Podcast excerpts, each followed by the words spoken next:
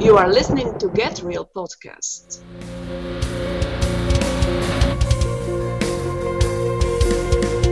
We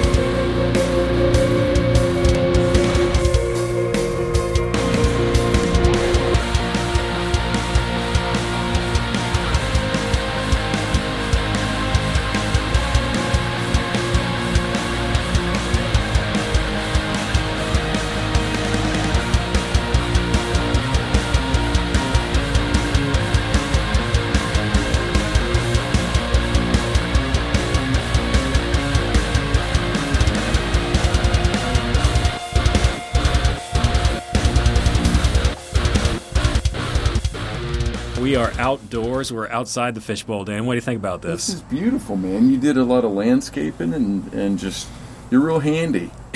Never saw that coming. Uh, yeah, I can do a lot of different things. So, I spent uh, many hours out here yesterday mowing the lawn for this event. We are outside the fishbowl doing things a little bit differently because it's beautiful outside, number one. And number two, we are still doing some social distancing. I was thinking, good thing we did Winter's Resurrection interview last year when we had all the band members We in the fishbowl. the, the fishbowl. That was, we were like a sardine can. We were in a fishbowl. We were. Phil was about uh, in the record closet in there when we were doing that interview. But we're going to do something that I've been looking forward to. You hear Dan and I on the podcast, and you've heard about the things that we're doing with Lithos Cry. And we have one of our friends who's been behind the scenes, and that's Donnie Walker. Donnie and I met, what was it, Donnie, in October? Yeah, it would have been. Yeah, I think it would have been around October, like late October. And we met because we teamed up to put Rockfest together We did. here in Charleston, we're still working on that. That is going to happen. One of the cool things about working on Rockfest is it's not been necessarily about the event, but it's been about the people. And you're one of those people that God's brought along in that process, meeting you and seeing you grow and hearing your story and seeing you get excited about the things of the Lord, and us even taking a trip together down to Florida to see uh, Carla in Orlando with Armor of God at the Metal Church and doing that trip together. That was a lot of fun. But what I wanted to do is let you share your story with our listeners because God's done some really cool things in your life. And look at that. Mac, Mac the Metal Dog is right on your lap out here, and he's going to help you share too, I guess.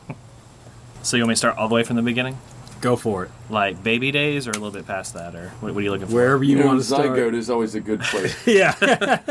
So my mom and dad met. I guess they that'll hit it off. no, um, so I was born uh, in the Midwest. At a young age? I was like first day fresh. How did you know?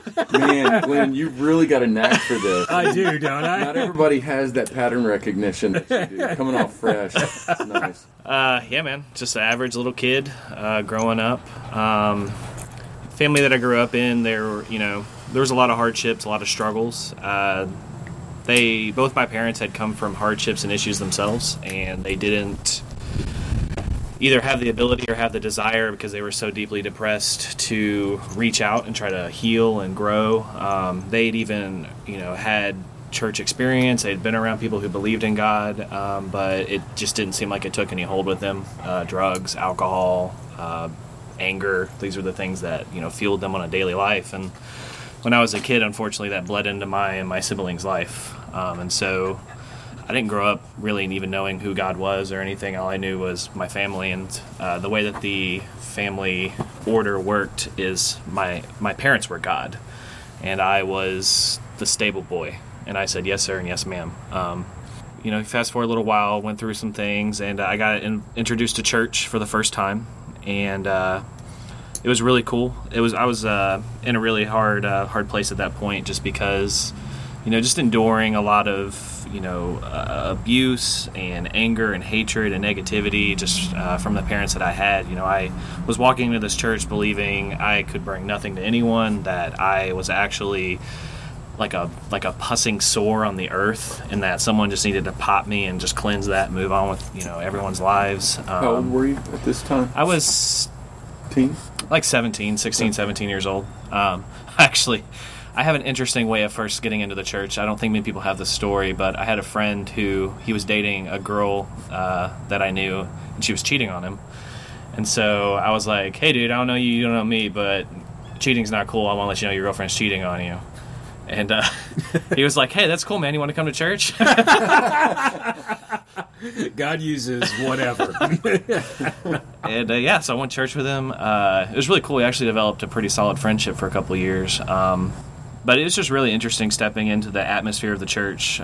It was very opposite of what I grew up in. Uh, most of the areas we lived were pretty like ghetto or poor, or at least our house was, and uh, there was no respect. There was no, I don't know. You just didn't treat people in a good way. Typically, it's just how it functioned. And so, walking into the church and watching like there was families that were all there together, and watching you know everyone was making eye contact and they were respecting one another. They were clean. They uh, I was watching people hold the door for other people, you know, seeing people smile at each other. It was very, it was an enigma, I guess mm-hmm. you could say. And, but I liked it a lot because just naturally who I was inside, you know, I just liked people, I loved people, and so I connected very well.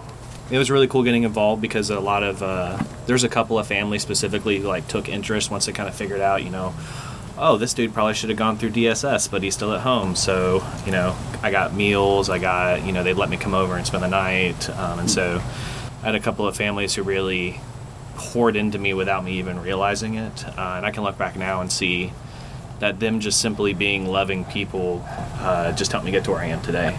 Um, and so it's cool to be able to see God in that. Definitely God giving you mercy mm-hmm. in yeah. that or even like uh, not to be cheesy, but it's like I'm getting the manna from the air. Like that's what God was doing it through people instead of dropping right. it through the air. And right. so, because um, we would have a lot of days where you know we would go to the church to get food, and then well, there's no more food. um, and uh, so it was cool. That people would um, would just be able to step in in these in these certain times because I was never really somebody who went around like screaming my problems at everyone. I actually had the uh, opposite issue of shutting everything in, and so then I was just like, wow, they're feeding me cool, awesome food. now I look back and I go, wow, God really provided for me when I really, really needed it. And so. Isn't it strange how when you are in the middle of trouble like that, you don't see it right away as God's hand, but then when you look back at it, you see it as God's hand? Emotions. Yeah. Emotions are a fickle mistress. I just, uh, that that is one thing that you look in life and you're like, man, okay, I, I remember this in the past and I see how God worked in it. I'm gonna do it right now. It never happens. I've tried many, many times, especially like just even like meeting you and all this stuff with Rockfest. Like I've dreamed about this being my life for my whole life. And I know that I'm gonna look back in ten years and go, "Oh wow, God, I didn't even know you were working in that way. I knew you were working, but look at you, you sly guy." uh, he is sneaky. Yeah, he, he does sneak up on you. Yeah, he does. yeah, man. So you know, I got exposed to the church. I really started getting involved. You know, I would literally do anything they asked. They want me to sleep forwards, when we put out tables. I don't care. That's better than getting beat and yelled at. So I'll do whatever the heck you want. You know, I was able to make some cool friends and stuff. But uh, I quickly started learning and feeling the reality of there's one thing to be at church. It's another thing to actually have a relationship with Jesus. And I saw people around me who they proclaimed it and they were reading their Bibles and they were doing all these things. And I was like, okay, that looks really cool. I really want that. And so I uh, just did what everyone told me to do. I went into depth in reading the Bible and like getting historical background and learning stories and learning doctrines. Like I really like that because I'm a geek. But join the club. Yeah, but it just didn't have any context. If that makes sense. Mac just blew. Mac is COVID free, by the way. So uh, test patient one. for, for, our listeners, just to get a picture of this, Donnie is here sharing his story, his testimony, and Mac is just loving all over him the whole time this is going on. It's uh, Mac's a good judge of character, so keep going, bro. Man, so I just went for it. I saw people go down. It was one of those uh, altar call churches, and so mm-hmm. I was like, okay, I'll go do that. And I did it. I didn't really know what I was doing. You know, got baptized and everything, but I just kind of kept being who I was. Like I didn't realize no one took me aside and was like, "So there's this transformation, and this is what it's going to look like for you." And having a relationship with Jesus isn't, you know, a Facebook status. It's actually, I like like that. an actual yeah. thing that you do.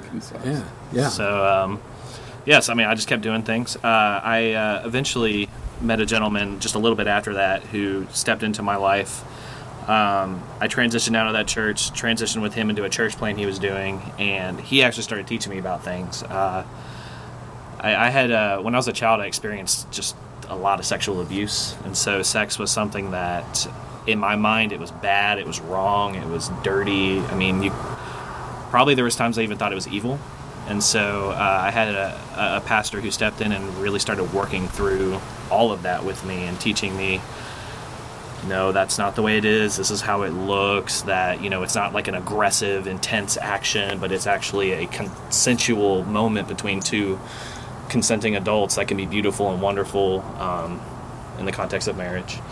And, uh, I don't like after having that experience with them, it kind of blew my mind, and I realized that there was a lot of things that I thought were correct about the world that weren't. And so I started working with this guy uh, at the church plant he was at. He started teaching me things, and again, I was gaining the knowledge, but I didn't really have that connection. What was one of those things that you thought about the world that you thought was correct, but then found out wasn't? Aside from the sex, um, maybe the uh, the idea of trusting people would be one. Uh, what what I grew up in, especially with uh, my family and uh, just people that were around us. You know, there's a lot of drugs and alcohol, and with that comes a certain type of community. And so you didn't trust anyone with anything ever. And I literally, it was weird to me because I actually ended up living with this family for a while, and I was very specific to this square of this room is my spot, and no one goes here or else. Because I thought that's what you had to do. You protect your stuff, you protect your things, and you know this spot, no one can go in it. Otherwise, you know they know they're going to get the whatever it would be but uh, them letting me live with them, it kind of introduced me to the reality of like, you know, what normal people look when they're hanging around each other. You know, mi casa su casa, that whole idea. And uh, So the concept of relationship to you was totally askew. yes, very much so. Um, in my mind, it was I have to do something to serve you in order to earn your presence and earn your liking. Um, and so that's kind of what I ended up doing with everyone. And naturally, at hand, I'm not a people pleaser. Like, you're a jerk, screw you. But uh, when I was a child, you know, even into uh, early adult age, that's just how I was taught that I got good things or that I got recognition was by I do whatever you ask me to do, and then you'll be happy. And so, being being able to be in that atmosphere with him and see, you know, his family working as a team or as a unit, or even when there was altercations. Uh, this is probably another big one is yelling. Like I thought everything was violence and yelling. You got mad at me, you were going to swing at me and you were going to scream at me, and I had to defend myself and you know get bigger and make myself bigger and scream louder at you, and then whoever wins wins.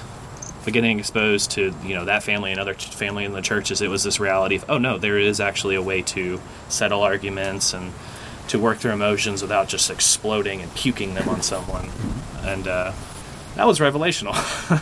Because you know uh, I got married a couple years after that to uh, my wonderful wife that I met at a at a camp, a Christian camp, and uh, a lot of those problems showed up, you know, in our marriage. And uh, luckily, I picked a good woman, and we were able to really work through a lot of that. And we're really seeing the fruit of it now, I guess you could say. And so that's kind of like how I've grown up and kind of become a person. Uh, but you know, I really haven't talked much about God. And so, unless you have any questions, I'm going to kind of How segue. old are you now? I'm 30. Okay. Yeah, such heavy wisdom, you know. It's beyond. I almost said 27. I don't know.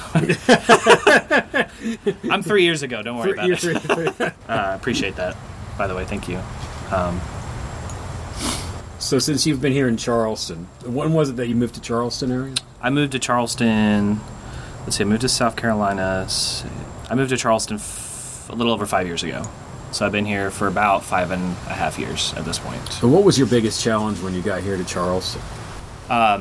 finding trustworthy people.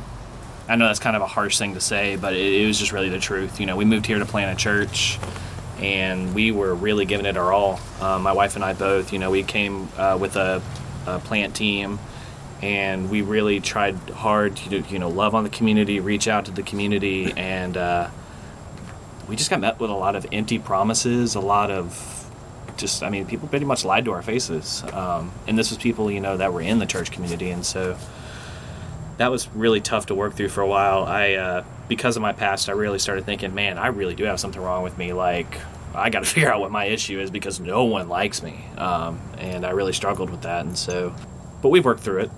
You know, we've met, you know, I met you, met, uh, you know, the people at Raw Coffee. They've been wonderful. Um, and so I had to learn that a little bit was on my side too. I guess realizing who to pick as a friend and how much effort to put into people. So after that experience that you had with the church where it didn't work and you were working with people that were less than honest with you, what was the point where you decided to pursue God again? Because I'm sure after that there was a time of hesitancy.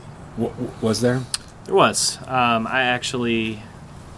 So during that time, I got uh, my life kind of got stopped to a halt with just some medical conditions, and uh, I got. I kind of just had everything ripped out from under me. I got diagnosed um, going to a hospital. I woke up two days later. They diagnosed me with chronic PTSD, chronic depression, um, and then this it's a disease called PNES, which is um, psychogenic non-epileptic seizures. And so the way they explained it was, it's like I had built a dam in my mind with all of the stuff from my childhood and basically just had repressed it, blocked it out, tried to move on from it. But because of where I was in that moment with that church plant and all of that hate I was getting from people, it cracked that dam. And so all those memories came back, all of those moments came back. And with PTSD, it's not just uh, you know, like a thought. It's feelings, it's smells, sights. Like all of your senses are going on from these past memories, and so it was freaking my brain out so much that it would literally knock me out. I would have a seizure. It would erase my memory, and then I would wake up and kind of start all over again. And so, And that dam was broken in your mind because of the church experience you were having.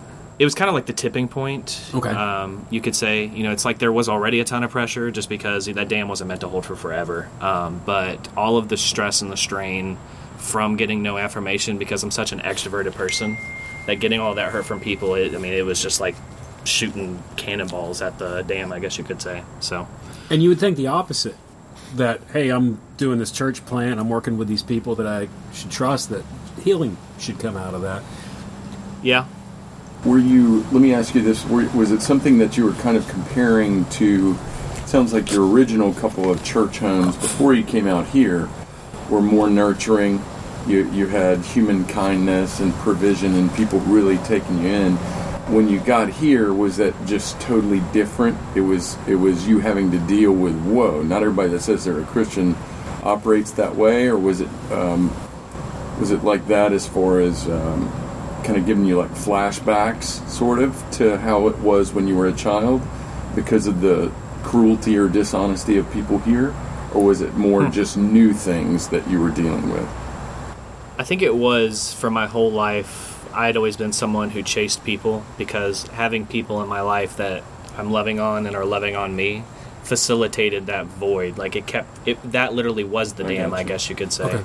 And so when I ran out of that, and even after chasing people and not being able to get people to just be around, um, I think that the dam was just getting thinner and thinner, and then it just and it, and it went but that's the point where I, I uh, walked away from God because uh, right after that point, I so right before that I had had um, ACL and MCL seizure because I or I'm sorry ACL and MCL surgery. I had torn both of those uh, in Myrtle Beach right before I moved here, and uh, so my wife. My wife went through this arduous process with me of uh, I got this I got the surgery and uh, I had to go through ten months of like relearning how to walk and healing from it and all this stuff and What there's is, what is that also for our listeners? What is ACL? I'm sorry. So ACL and your MCL are ligaments that are in your leg, Okay. and so they make it to where you can stand and they keep your legs from really bending sideways. I know when mine tore my leg, it's like it bent at the knee, but it bent sideways, and so Dude, you've been through a lot. I mean, And then when the tornado hit me, I mean, my goodness. and then I fell into the meat grinder at work. But no, I mean, it's just God's had His hand on you this whole time, bringing you through this. yes, There's there's no question about it, and you still have a heart for people, and you have a heart for ministry. How did that happen? That's not something you can work up. God, mm-hmm. it's not me, and. I hate saying that because that's like one of the cheesiest things on earth people say. If But you don't have any skinny jeans on, so you're It's okay. true. You're right. No, I'm wearing, I'm wearing basketball shorts. I'm not cool. But it is uh, God. It's not you. It is. It really is because I went through like especially right at that time when I walked away, I really hated people. Like I aside from my wife, I just hated people. I thought I thought that everything I had heard in church was a lie, and that everyone on this earth was actually a demon in human skin. And I just found everyone and everything repugnant because all they'd done is hurt me or hurt the people that I loved. And even in the middle of thinking all of that, I still found myself caring for people. Someone needed someone, and I would go. And I would literally walk away from it and go, Why the freaking heck do I care about this person? I don't care about people. Um, and it, it just kept happening, and I, I couldn't have I couldn't avoid it anymore. It's you know, crazy how God will crack that. That whole like, you want to hold on, you want to hold unforgiveness, you want to trade. Uh, I've been wounded, and I'm going to wound other people. I'm going to do this, and you and it's amazing. I know in my life, and we've talked about it at length. It's like I sit there, and if I choose to even hold a little bit, it torments me. It lowers the sheen on my relationship with God. All of a sudden, I'm like, "Where is He? He's not." And He's right there. You the can't see So- anger clouds your vision of God. You can't see clearly when you're angry. You just can't. That makes sense because depression, anxiety, all that stuff will follow holding on. I know. Wow. Oh yeah. Your heart now. You've got a heart for a certain community, and that's why I think we get along so well. Share with our listeners about where you're going and where you desire to go in ministry. Sure. Um, so to, to share that, I need to give a little context. Uh, even though I was in the church all those times and hanging out with those people, I never really was myself. I started making myself look and acting and saying and speaking like everyone else because I wanted to fit in. Uh, but it never felt right. I always felt empty inside, maybe even a little ashamed if I look back. And in the past couple of years, uh, just through the rigorous therapy that I've been doing, I've kind of learned who I am. And so now I just let that out. It's been amazing. It's been wonderful. And uh, who I am is not the status quo. You know, uh, I like macabre art. I like gothic art. I like, uh, you know, intense metal music. You know, punk, hip hop, hardcore. Like, I really love aggressive, expressive emotion um, because we all have it inside. I know I have it inside me at least, and you know, it's just such a great way to get it out of there. Because I'm not gonna sit here and tell you that I'm full of, you know, flowers and teddy bears, because I'm not. Uh, neither are we. But I feel like that's especially in the church. That's how people act, man. They're like, "Oh yeah, I just love everything and everyone. You want some pie?" no, no. Matt Mac, though, he's telling us that he is full Max, of teddy bears. no, bears. he was like, "I'll take the pie." I'll pie. It's okay, bud. We're doing this. I mean, this is really get real tonight. We're just sitting here. It's beautiful. It's out beautiful outside. Just just talking. Max out here. We're blowing Gnosticism completely away with a few nice cigars. It's, it's all good. What do you find healing about the aggressive music, the alternative music? it's an it's an avenue to channel the things inside that I'm afraid to let out. Because you know, I have a lot of rage, I have a lot of anger. I'm a I'm a ambitious perfectionist, and so everything frustrates me and ticks me off. And if it's not the way I want it to be, oh boy, I'm going to fight it. And so being able to have an avenue like that where I can take that emotion and channel it out in a productive way is just awesome. How about the Gothic art? What do you like best about that? So it's raw. I think that's really what I like about it is it's raw. Like I feel like a lot of art and a lot of beauty that we have in the world today, it's processed. It's literally like the difference between picking up a banana and eating a banana runt. Like one is real and one is completely fake. And when I look at something like gothic art, you just feel the raw emotion that someone put into it. They're not trying to please someone. They're not trying to, you know, make bank. I mean, maybe they are, but like they're not selling out to make bank. I guess you could say. Right. And so, and, I, and there's something about that that I like. Also, though, a lot of that darkness that I was talking about from my childhood, I have used things like that as a way to connect it to something in the world that's positive, and then I let it go in it. And so, you know, the sad, depressing times that I can look back, you know, like at the you know the houses we lived in when they were dark and musty and dirty, and there was just stuff everywhere. I can look at a gothic art painting. It's like I can take that, put it into the art painting, and then start to feel some positivity about it. You know, kind of let go. And so, I don't know if that makes sense. It does. Okay. It, it- it does. It's real to you. Yes. It's real. It expresses reality. It's mm-hmm. not like you said. Like Dan and I often say, when you go into a church and you see all the pi- pastel pictures of the flowers, then you walk into the children's nursery and you see Noah on the ark waving with all the happy animals on the boat. That's not real. when you take a look at the ex- Who would Noah be waving to? That's a really good question. Disembodied Nephilim. Disembodied Nephilim. There you there, bloated. Disembodied Nephilim floating on by. I'm learning so much today.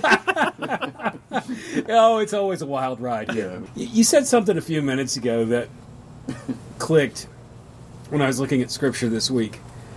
I love how when you open up scripture, sometimes you can read the first three words and God just opens up a floodgate when you read the. It doesn't happen all the time, but you just take a look at it, and it was one of Peter's epistles where he wrote, "I, Peter, an apostle of Jesus Christ." And I'm like, that's interesting that he wrote, I, Peter, an apostle of Jesus Christ. And Peter was a fisherman. But that's all that he did on earth. That's not how God saw him. And when I read that this week, I was like, okay, Peter was in sync with how God saw him for what he called him and knit him to be. And I think that's where a lot of people struggle and where they kind of blo- block the flow of God in their lives is they don't know who they are and that's really important is to understand who you are in Christ because we are not who we see ourselves to be unless we're walking in the way God has called us to be and the way that people see us to be. It wasn't like Peter had to prove something saying, "Hey, I'm an apostle." It wasn't out there making this statement. Yeah, look at me beating my chest. he was just merely stating who he was, how God viewed him. He was prophetically letting everybody know that he was not the first pope. Oh, okay. There you go. a couple different levels of scripture, and, and that's that's one of the things I appreciate about you, Donnie, is you know who you are, and you make no bones about that. I think to add to that, and this is uh, this is something that I, I wish every I know everyone can't, but I wish every person on earth could really learn is when you're a Christian, you are not bam the Christian. Look at me coming soon, the Christian perfection. Been edited by every editing team. No, you still got a That's lot of been my editing. experience. we need to talk after the show, Dan. we got some talking to do. yeah, that just seemed a lot. Sit down, have a little chin wag with Glenn Man. no, you're right because I I went through that. Um, I have pretty much burned all of the preaching tapes that I have from after I was saved because I thought in my mind, and I was deceived, where Scripture says, and it is true that God makes all things new, but it doesn't happen in an instant.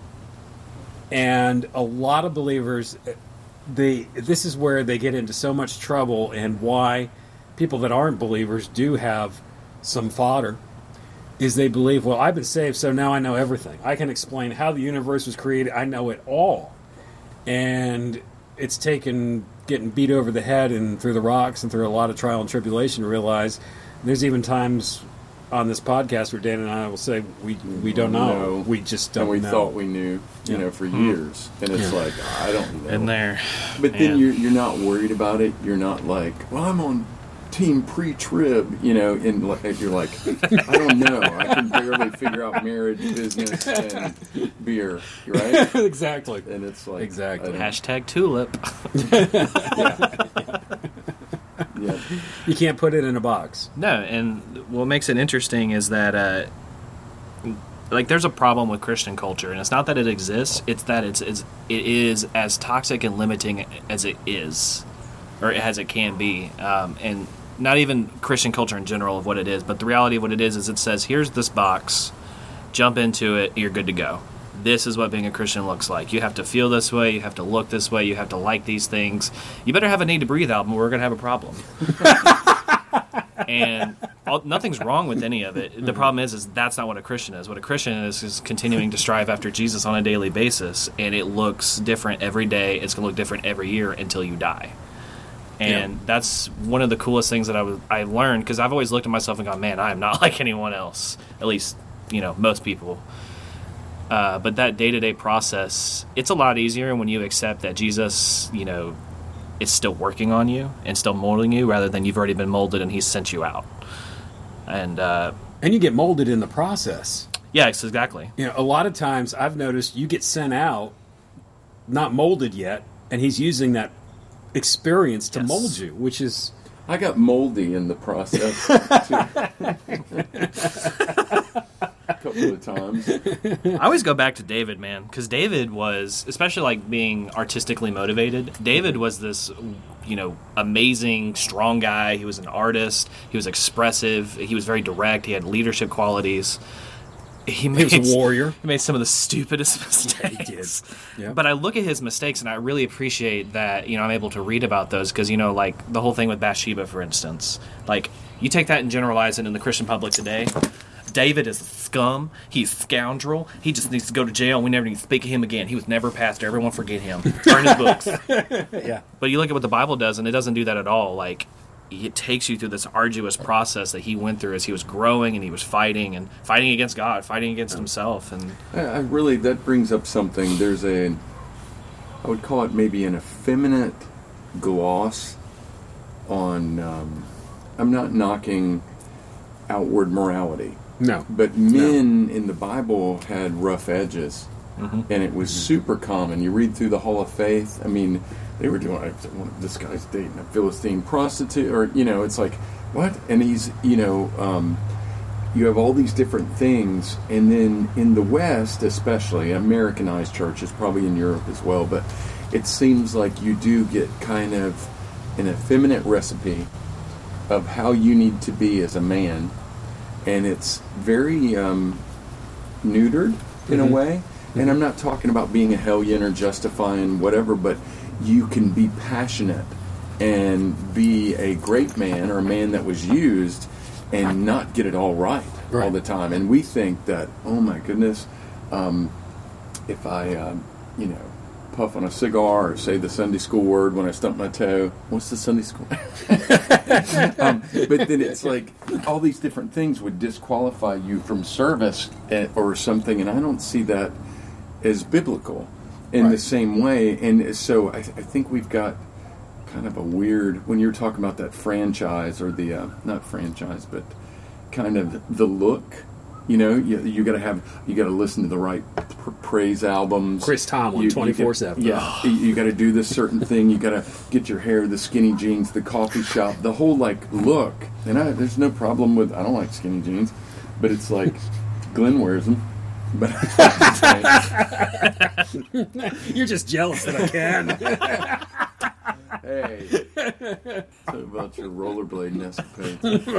but it's like, but I, I think there's kind of a resurgence of people getting away from what do you call it? Effeminate legalism. Legalism is quite Yeah, effeminate. it is. really because it it it doesn't honor the blood. It doesn't honor grace. And if you notice, God uses passionate people. He Mm-hmm. really does. I don't know if He has much use for people that aren't passionate. I was thinking about Samson the other day, the strongest man on the earth at that time. Well, there's some chemical and physiological makeup that has to make you that strong. You have to have a load of testosterone. So no wonder he was chasing around after a. I mean, he was a horn dog, probably. I mean, just think of it. yeah, You know, because I remember the way that I was after I was recovering from the brain tumor and they had me on the testosterone gel. Dude, I could explode at any moment. I Yeah. mean, I was just like, ugh, you know, just Yeah. like, oh, everything was just. I- I'm just going to leave it at that. But You're a beast. it, it was tough. It was tough when you got all that testosterone raging in you. But that's the way God built Samson, and he was still used of God. And Western culture, I think, unfortunately, has dictated the way that Christians are to be viewed and the way that Christians are to act.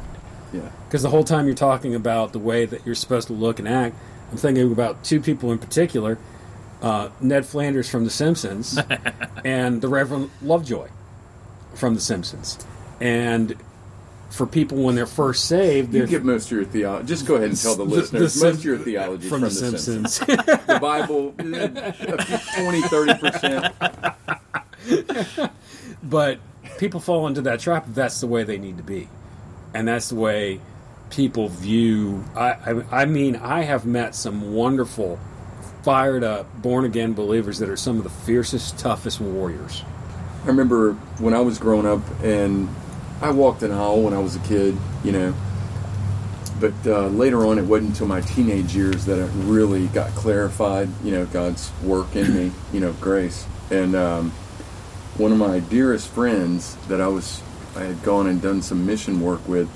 He survived a concentration camp. He was a was joining the Dutch Free Forces to fight in World War II. Was captured by the Nazis. Was starved to the point that his elbows were coming out of his skin. You know, was in a concentration camp. So, Man. but he also hitchhiked across the Sahara Desert, spoke twelve languages and about four different dialects. I mean, the guy was a machine.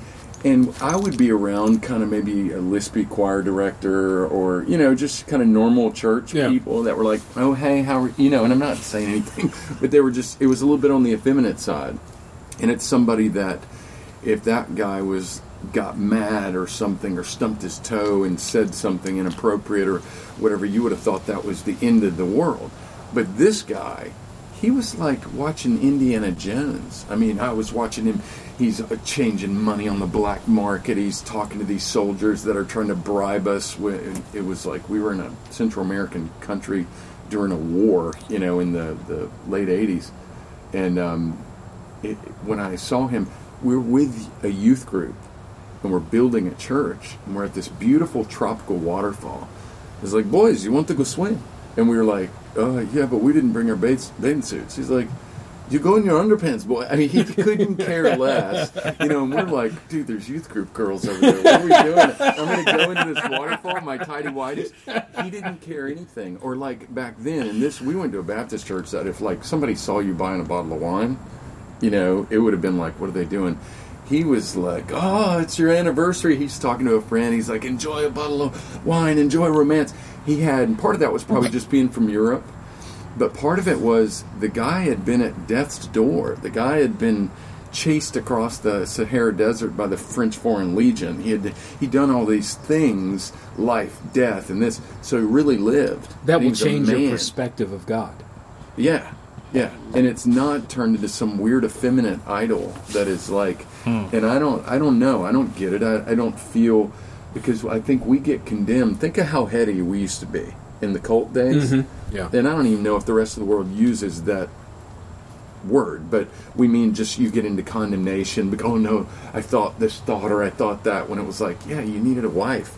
I think the enemy has moved on that. Gnosticism and effeminacy to cripple men Yeah. so that they feel like they can't be passionate. But, Totally. Yeah.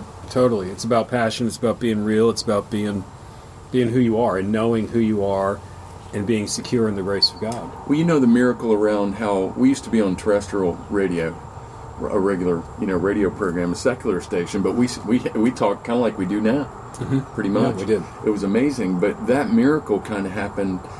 I remember somebody called and said, "Hey, you got to call in to this station. They're having interesting." Nancy Wolf was doing that. Yeah. thing. And I called and called and called, and I was like, I yelled out loud. I called 10 times, couldn't get through. Called you, got the 1 800 number, then called again. I was like, ah! I screamed at the top of my lungs in my Honda because I wanted to be on that program so bad.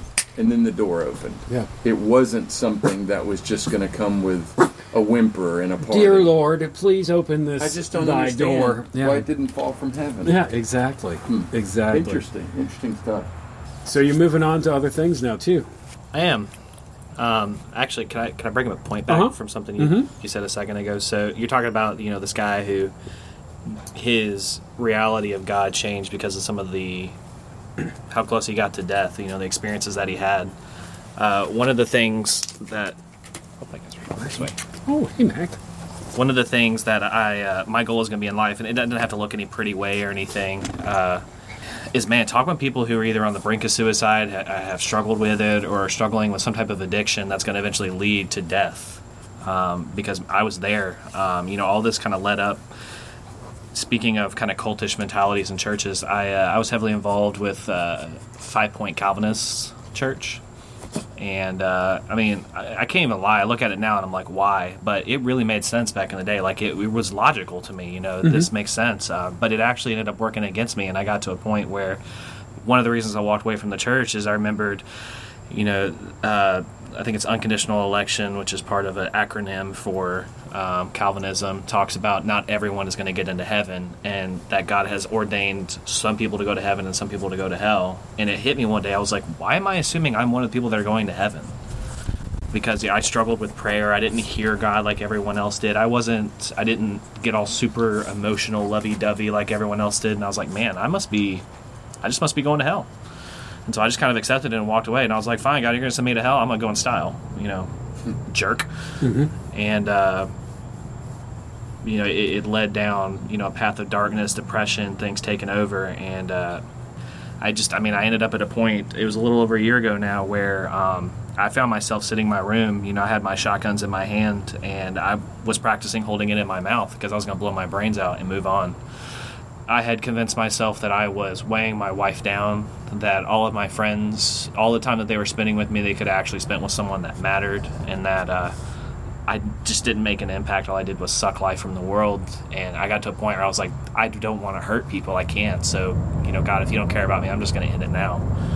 And um, you know, you can never be clear about these things, but in that moment, I am I'm convinced that God, you know, stopped me you know, he pulled that out of my hand. Uh, I called a friend of mine, uh, Travis, who lives here locally, and I was like, dude, I need you to come get me right now. Um, I'm struggling. And he came pick me up, kind of talked me down, as they say. I, I, was able to express the emotions I was feeling in the moment. Uh, I gave him, you know, the uh, the bullets to my shotgun, you know, that way in case it came up again later. And I mean, for weeks I was still in depression, but you know, as months went by, it kind of hit me like when something hard or stressful or sad would hit, I'd go, I had a gun in my mouth. Why am I scared of this? Like I was ready to end it all. Screw it. I'm just going to do this. I'm just going to go with it, you know. And a lot of that was reconnecting with God or like stepping foot back into a church. I was never going to do it again. I, I hated churches. I, I hated the culture of churches, and I found it repugnant.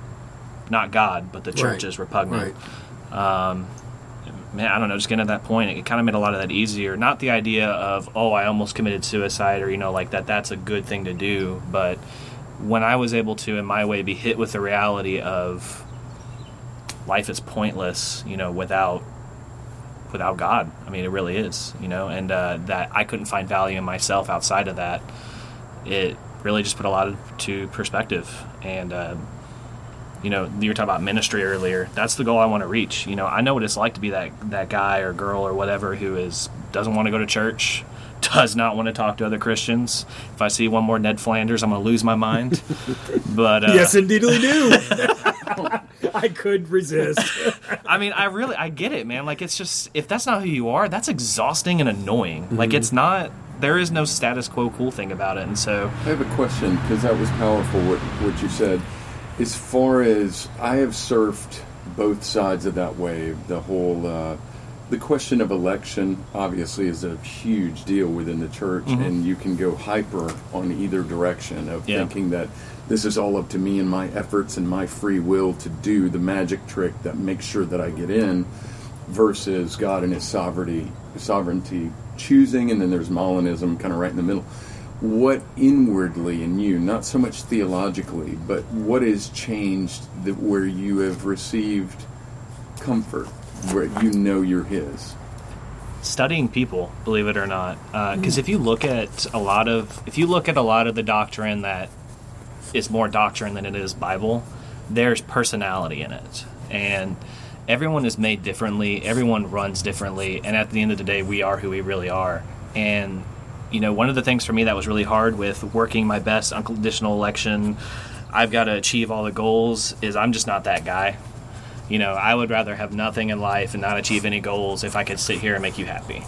And, you know, I was able to just, I don't know, it just kind of hit me one day. I was like, I was looking at it and I was like, man, why would that be right if that's not my personality at all? Because God made us all differently for a reason. Mm-hmm. And if a doctrine is going to limit to one kind of person, that doesn't really connect with what God was trying to do when He made all of us so unique and different. So why why am I so hard on this? I just met you, but you definitely have that that intensity. It reminds me some of your struggles with that remind me of things that I went through because at times I was like as Arminian as like Charles Finney, and then I was way on the other side as far as bordering hyper Calvinism. And I heard it explained this way, and I thought it was wonderful that if I ask you who wrote the book of Romans, and then you were to say, Paul, I'd be like, exactly. Or if you said, God, I'd be like, exactly. And there's this mysterious concoction between God's hand and and man. Uh, It's uh, there. There is such a thing as our responsibility when it comes to salvation, and then there is this sovereignty, and we know that both of those exist, but we don't know the exact measurements of the recipe, and it, it can be very. And you remind me of the way that I handle because I would go really intense, and I would be super self-judging. I would broadcast that self judgment on other people to see their faults. It would give me, man, I can't stand them, and I also hate myself, you know, and it drove me kind of crazy uh, for a while. And then I know in my own life, just eventually, I got settled in the fact of going like, I wouldn't even be able to comprehend these questions. I wouldn't have even even what I'll tie this in or try. Hopefully, this is linear in some format, but you're basically almost everything you've been describing has been describing. I think the psychological underpinnings of what it would mean to be goth. Goth, in a way, would be if somebody comes to the nearness or the acquaintance of death, even through conviction of sin, through fear of judgment, Yeah. through self scrutiny, through um, self abasement, through all these different things which play a part as we are brought into the kingdom. Um, or even my friend in that concentration camp, he saw death all around. And the sobriety that's caused in the soul by that gives that zest for life, that excitement of the receive of, of grace and new life. And then all of a sudden it makes you want to live to the very, just to the last drop of the nectar of everything. That And it's, it's this passion. And we all three, we like intense music, we like art, we like these things. And there is some real parallels towards that, that artistic side or even that um, flair for the way that you live, the way you express yourself, it does have to do with coming back from the edge of having a shotgun in your mouth, of going like, who am I in this? And then when you're able to get that close, Valley of the Shadow, God pulls you out of that, and now it's like you feel that inward, um, what do you call it? That inward knowing, or that that I'm I'm one of His. I'm one of His. I may be down there with Delilah. You know, maybe whoa, what's Bathsheba up to? Yeah. You know, I'm, all the different problems and moral struggles that that men and everybody walks through. But then you're like, no, by something greater than my own strength or my own ability to walk a moral gaunt- gauntlet, Yeah, right? right. That he did is bigger than my salvation is not just dependent on me running through the obstacle course really good, you know, to try to win it. But it's it's it is that mystery between those two things. But I guess back to your question because I can ramble, but hopefully there was some sort of clear, clarity in that. But since you got to that low point, what is it now that you feel, or how did you come about having assurance? That was the word I was looking for. So after after all that happened, um, so this is going to connect to when I actually finally when I did accept Jesus, which actually was just a couple months ago. Um, I had a moment where um, so I, I've experienced like you know like crazy you know supernatural things most of my life and. I've been super confused because you know, especially learning psychology, you learn that the, the mind tricks you in a lot of ways, and so I've there's so many things in life that I look back and I'm like, was I really experiencing like a demonic presence, or was my mind just facilitating some type of image to help me get through the moment? Like, what was it? Whatever. But I had this moment. Uh, it was back in November. It was just after I met Glenn, and uh, no, it was in October, right before I met you. Just before you met I'm me. sorry That's okay. and uh, so I had had this this dream about ten years ago where I just kept seeing the same demon every night in this dream, and it would be chasing me, and then all of a sudden it would have me by my throat, and it would just be snarling and laughing in my face, and then it would be chasing me again, and then the dream would just go like that all night for like six months. Every single night I had that dream, and uh, I had some friends pray over me. Um, I remember them, you know, we figured we figured out its name and we were yelling at it. And I remember standing behind me and then yelling its name and yelling the name of Jesus and like went away. Um, and in that moment I was like so hardcore Christian like Jesus! But yeah as time went on I would look back and go man what was that my brain trying to work through something? Because I just transitioned out of my really violent house into like I was living in a friend's closet. And um, and so I thought that was my way of working through things. Um, but that demon showed back up uh, this past October. I was at a friend's house. We were talking about Christianity. We were talking about Jesus, and I started seeing this guy like all around me. Like I would see him and I would turn away and like try to keep focusing on the conversation. A guy or a demon? A demon. Sorry. Okay. Yeah. Sorry. Um, but he kept popping up right in front of me, and uh, it, you know, I just I told the guys that are around me, I'm like, hey man, I'm seeing this sure you can't see it, you can't, I don't know, whatever, just don't let me walk into the woods because I had a lot of anger towards this demon and it almost felt like I was being tempted to kind of come at it because I everything in me wanted to go and fight this demon because all the supernatural stuff that I experienced I was so tired of it I just wanted to punch it in the face. And uh, so I went home from that instance you know checked out whatever. I go into a dream. It felt like three or four days. It was just very elongated and that same demon was torturing me in this dream and it was doing all these crazy things and i had this moment where it would be a cross between i would see it coming at me and then i would be dreaming and seeing it above me. Like i kept going back and forth mm-hmm. between those two things but i had a moment where i watched it take its claws and i watched them go into my back. But in that moment it was like i didn't feel anything and it almost became like a lighthearted joke. Like it was just like all of the fear and stress and angst was gone and it just became a really lighthearted moment. And then I started to watch this demon continue trying to torture me, but I didn't feel anything. It didn't matter. And do you think that was outside comfort from the Lord, or do you think that's the way that psychologically, after you're enduring this thing for like a dream and torment and all these things, after a while you're just like you kind of give up? Uh, was it a giving up, or do you think it was an outside comfort? I really do believe it was Jesus, okay. um, just because of a lot of the things that I experienced in life. I mean, even I talk about the torture of it. I, I could have, whatever. He could have done that for the rest of my life. I don't care, you know. But it was the difference in the emotional, like setting, I guess you could say. Because even in the moment when I feel the pain, it, when you when you when you experience something so much, it's kind of like you said, you get numb to it, mm-hmm. but it's still there. Um, but it was like in that moment, all of that was gone, and there was this immense peace that came out of nowhere. And it was definitely not of me. Because even in my dream, I remember going, "What is that?" The devils are such liars, and they, they didn't. They didn't want to let you go. Hmm. All of that stuff, and and the weird thing, I guess, as we get older, I feel like I know less and less and less. But what I do kind of feel like I may have grown in wisdom slightly is that there usually is a, a mixture there, like we were talking about um, human responsibility versus the sovereign sovereignty of God, or in a situation like that, there's no doubt that um, mental, psychological, and spiritual things were all at work. Oh yeah, and they're yeah. all combined, and it is very difficult and often very daunting and confusing for especially a young Christian um, to even begin to approach discerning the difference between is this me? Is this my flesh? Is this some of that acid i took? Is it you know what is going on with all these different things? But he definitely is a liar and they didn't want to let you go but the lord had other plans you know.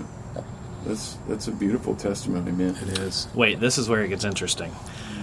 So the day after that happened i meet with a pastor accept jesus and like i'm going for it i'm like man i'm doing this I, I, had a term for it. I'm not going to say it on your podcast because I want to be respectful. I called it the it method because I got to this point where I was like, Jesus makes sense and I really want it. I just can't figure out how to get it. So screw it. I, Hi, like, hey Jesus, I'm here. Let's go. Let's let's be buddies. What are we doing? And uh, you know, I accepted Jesus, and then I went two weeks after that. Man, I got really, really, really sick. Like to the point where there was multiple times where I was like, you know, I'm probably going to die. I'm okay with that. At least I accepted Jesus a week or two ago. You know my wife sat through me, sat with it through me, and you know, I I ran like 106 degree fever, like it's I was hallucinating. Wow. I was seeing a lot of stuff, and um, I kept experiencing this demon attacking. It would be violent attacks. I'd be in like a dark sleep, and then all of a sudden I'm getting flipped over on my back, and I look on my on my arm, and I can see this print on my arm, and I'm like, oh my god, I'm going crazy. You know, I was freaking out. I would shake all night. My wife would pray over me. Like I really thought it was demonic. And then I got better, and I was like, man, I got really sick and hallucinated. Fast forward to last week, I'm talking to my wife about it, and she was like I was I uh, told her I was like, you know, I just don't know if I was just you know hallucinating all that. She goes, oh no, you weren't hallucinating. I saw the hand. You know, I, I saw it. I watched it happen. Hmm. And it was encouraging, but at the same time, I was like, "You couldn't have freaking told me, you know, months ago. That way, I could have not struggled with all this doubt." but uh, she told me she saw it too. She said she was praying and she saw it kind of you know a hand coming at her and you know again like you said you know psychological emotional spiritual it all kind of coincides and I'm not, I'm not definitely not taking away from the supernatural because no I, no I 100% we've seen some crazy stuff yeah. and it's like but in hindsight when you look back you're like was I tripping or you know what was going on and there you know there's plenty of real things to deal with in each one of those realms and back to what you said Dan it's sometimes it's not until you grow and you're way out of that experience that you realize what it was. That, yeah, I had an encounter with a demon, or that was just my mind playing a trick on me, or I had an encounter with an angel and had that happen. A lot of times you don't process that, and I think the Lord kind of protects us. He reveals to us, just like your wife telling you at this point in time, what that was, hmm. that she saw that there's a protection in when that to when it. you can handle it and you can understand what's going on. You can't handle the truth. yeah, sometimes remember there's uh, mercy and opacity or, or friends. Yes, they are. Sense. Yes, they a are. A lot of times the the less we see and you feel like, oh, I'm totally alone and God's got His mercy all over you, and then with it everything's crystal clear. You got to mind your p's and q's. You know, it's yeah, yeah. Wow. God's doing exciting things in your life. It's so interesting yeah. to me just to see personality types of alternative music, metal music, punk, You like more intense music. I don't know what all the psychological profile is, but there's something going on with this type of music. The people that are attracted to it, to play it, to write it, to listen to it, um, I don't know. It's, uh, seems meatier. Well, even for me growing up, I, I liked hard rock and I liked metal, but I wasn't sold out to it. I was your top 40 guy. Mm-hmm. I was really kind of your top 40 guy up until I had I'm the brain. so glad God changed. God changed me until I had the brain tumor removed, and I had that experience with death. And I really didn't start getting into gothic art until after the brain tumor. Huh. Hmm. I just felt a natural draw to it. It's like I can deal with that. I can't deal with, you know, NSYNC and all that stuff. It just wasn't real anymore to me. And hmm. what we were talking about earlier about coming to that brink of death, it really changes your perspective on a lot of things. Yeah, it does. It, life becomes more intense. So to segue off a point you made, you asked me earlier what what I'm wanting to do with ministry. Well, it's kind of like you know, Christians. The church always encourages Christians to aspire to be like Jesus. When I look at Jesus, I see a guy who didn't care what anybody thought about him spoke what he thought to be the truth. Well, I guess he knew it. I'm going to speak what I think to be the truth. Mm-hmm. and uh, he took along guys who probably were not ready for the job, but he was faithful beside them and he pushed them and he encouraged them and he walked through all of their failures with them. And that's what I want to do. I want to take a bunch of random people who everyone would look at and go, no. You don't got the worship look, pal. These ain't skinny jeans. Sorry. Mm. I'm sorry. Where's the flannel? All right, get out. I want to take those people. And you know what? If the flannel wearing skinny jean person wants to come along too, let them come along. Yeah, and just go do ministry. Yeah. yeah. Because just be yourself. It's really cool. Like, you know Tyler from the coffee shop. Mm-hmm. Uh, we become super close friends. We are completely opposite individuals. He is the skinny jeans, flannel, coffee shop looking, you know, but he's legit. Christian guy. Like. I don't know it's been an interesting growing experience for both of us. Huh. Uh, but I mean, he's a wonderful guy. Do we like the same things? Not at all. Um, and that's what I see in ministries. What I see is you take your talents, I'll take my talents. Let's combine them together and go and love everyone. You know, and I think breaking down stigmas is a responsibility of the church, and I think the church has put too many stigmas in place. Well, how beautiful if like Ned Flanders and then some goth kid go minister together and it's legit and yeah. real. Yeah. And then somebody gets to see, whoa, it's not the skinny jeans, it's not whatever they're doing. it's it's the message there is. You know, God's really, that's grace. what the, that's what the world longs for. It, Yeah. it tries to they want it to be real. Yeah, and they try to force unity. They try to force a fake, hey, let's all get along when we really don't get along. But when you're walking in Christ, you can have the goth guy and you can have Ned Flanders, and it worked beautifully. Think of the music that you like. It's not the prop. It's not the cliche. It's something that was. It may have been fanciful. It may have been um, crazy. It may have been wild. It may have been risk taking. It may be whatever. But it was not the safe play. It was not the oh we got to do what everybody else does. We got to get this one look. We got to have our worship band sound exactly like Coldplay. We've got to do all these things, um, and that's that's what you do. I hate that. Yeah. But it's this. It's almost like politicians, you know, like putting the wet finger in the air and trying to see where the wind's blowing and do everything safe. I don't want it. Oh man, I don't want them voting me out as the pastor, or I've got to. I can't offend anyone to sit there and go like, no. And, and I think we create a culture where people are oversensitive. I'm not talking about bashing your congregation, but I'm saying if um, just like some of the weird stuff that we talk about sometimes, we don't make people stumble, and we're not pastors. But it's like at the same time, if I want to say something that's controversial or something that I don't understand, like when we did the one about the scariest thing in the world, the Bible is the scariest thing in the world. If you read it and Yeah. you really believe it, you have to go like, uh, and it, it comes straight without a chaser Yeah, and you have to deal with it. And there is no um, any sort of interpretation of some sort of politically correct. Here, it was given in love, but it's brutal. You know, you Yeah. said savage, savage, I think is what yeah. you said about it. And it's amazing. Yeah, good, good meaty conversation. it is.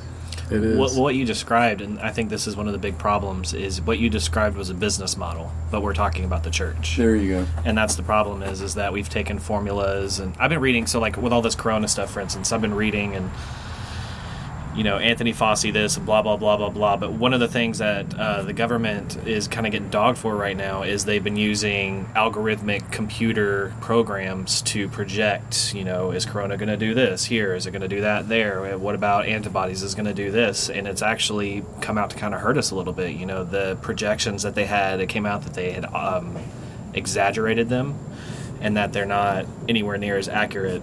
And uh, if you do your research, you'll realize that like a lot of the, you know, death numbers and stuff are nowhere near as extreme as they're talking about. But anyways, and so, but I look at that and I see, okay, they're doing what they thought they had to do for the greater good by exaggerating things and lying and not telling everyone. I don't see how that fits into the church in any way whatsoever. But you see that in the church all the time. Right. We're going to look and act and feel this certain way, and we're going to run these specific programs, and that's going to be success. All that does is bring in the money that you want. That doesn't actually bring in people. Um, and I'm not saying those people are bad, and I'm not saying, you know, the American church is bad. I think that power and money are impossible to control. And if you try to put it into the hands of a pastor and expect him not to fail and then not be open about it, you're going to get what you see every day, where every month a pastor falls out because he became an alcoholic because he was too stressed to speak the truth. Yeah. That works That's a in a good business point. model, not That- in a that's church. a good point. And like So- I think the business model analogy really works because you have to start with your mission statement of even saying in a business like what is success, and scripturally, uh, was success having everybody leave you, getting crucified, rising from the dead, um, blood, revolution, empires imploding and falling, but yet the gospel goes around the world. You know what I'm saying? Yeah. So if you interpret that as, oh, if we have a huge building and we have uh, Mac is on the attack, there he goes. but think about it. It didn't look like success, right? Ministerio's success of thinking like, I'm all alone, everybody hates me, but you know, 20 people got really born again. yeah. I don't know. Yeah. Well, imagine if uh, you took Charles Dawkins and you made him one of the biggest pastors in the world. Like people wouldn't accept him. It's like you look at Paul. It's kind. Of, I know Paul. His bit was murdering, and I'm not calling Charles Dawkins a murderer or anything. I'm just saying it. He was very opposed and opposite to Christianity, like Paul was. And you look at the work that Paul did, and I get I get afraid because I feel like people like that who they may maybe they'll change their mind one day. God will reach them and they'll go, "Oh man, you know, I really want to do this instead." Are we are we as Christians going to be open minded to that, or are we going to be closed minded because of their past? Yeah. Right. And a that's- Right. That's a really good point. It's scary to think it may not go the way we want it to. Yeah, no, and it's probably going to go the way we don't want it to, uh, in a lot of ways. And I think we've gotten a glimpse of that with Kanye West over the past several months. Yeah. You know, he, I believe something happened in that man that, Yeah. that changed him drastically. I believe he got born again. And then you have all the naysayers that are sitting on the outside saying, well, he's not doing this now, he's not doing this now, he's not, they're trying to put him into that oh, box. Oh, that's so wrong. Let Kanye be Kanye. Exactly. It's mm-hmm. so wrong to It's, do it's, that. it's totally wrong. It's- birth is sloppy. and It messy. is. And it, we want it to line up so linearly, especially outwardly. It's like, no, no, let God's grace. Donnie, it's been cool hanging out with Yeah, you man. in the backyard. In that backyard, get real talk. I feel like I've known you for a while. You know, Right? It's that kindred spirit. Yeah. All it, takes really is one is. hour in Glenn's backyard, and bam, you're best Yeah. friends. It took me what? How many minutes? How many hours? Uh, minutes at the coffee shop that one night. We, were sat there, there for for like four or five hours. We were there for four hours, just sitting at the coffee shop talking in the freezing like- cold. It was cold. well, freezing for the south. yeah, it, it was cold. Well, Donnie, thank you so much Yeah. It's been a for pleasure. everything that you've done for us and that you've been doing with us, and it's been great to have you on. And if somebody wants to reach out to you because you spoke something today that really kind of touched them, is there a way they can get in touch with you, or they could send us an email through Mental us? telepathy. I like that one. I'm going to go with that one. Mental telepathy. Wait, I'm getting something already. Uh, um, I'm actually I'm not a social media guy because I'm the new hipster. I'm ahead of the curve. I'm Okay. actually anti-internet. okay. Okay. Totally kidding. No. Um, i- is an email too old-fashioned? Because that's kind of No, all I got. email. We, we have people reach out to us through email all the time. Cool. Uh, do I need to like spell it out now, or am I just going to give it to you later? If you want to, so our listeners can write it down. All right, get a pen, pals and friends. It's uh, D O N W A L K E R. That's all lowercase, no spaces. Eight nine at gmail.com. Awesome. If any of you want to reach out to Donnie and talk to him some more, and maybe he hit upon something that's going on in your life and you want to talk to him about it, please reach out to him. And you can always contact Dan and I. Dude, we survived outside of the fishbowl without without water. We did. We could we can live outside. We're kind of like Klaus on We- American we. Dad. Yeah, I'm, like, I'm like a guppy over here. But if you want to reach out to us, you can get us at lithoscry at gmail.com. That's L I T H O S C R Y at gmail.com. Or check out our website at lithoscry.com. And thank you for all of our new listeners that have come to the Get Real podcast as a result of being quarantined in their homes. And Yeah. we thank you for listening. We've and got some uh, exciting programs coming up. we do. We got some Um, real exciting stuff coming a up. lot of stuff. A lot of, a lot of good stuff. We're going to talk some more about some strange mysteries in the universe. We got some good interviews with some good bands coming future. up. And the future. Yeah, we're going to talk about the future. Think about the future. That one's yeah. It's going to be good. And Mac calms down at the end of the podcast. yeah, Mac finally calms down. He was trying to tell like every. barking and wiggling, and, and He had one thing to say to the world: bacon is good. that's yeah, That- that's, that's definitely logos. Bacon is metal. Thank you, everybody, for listening. lithoscry.com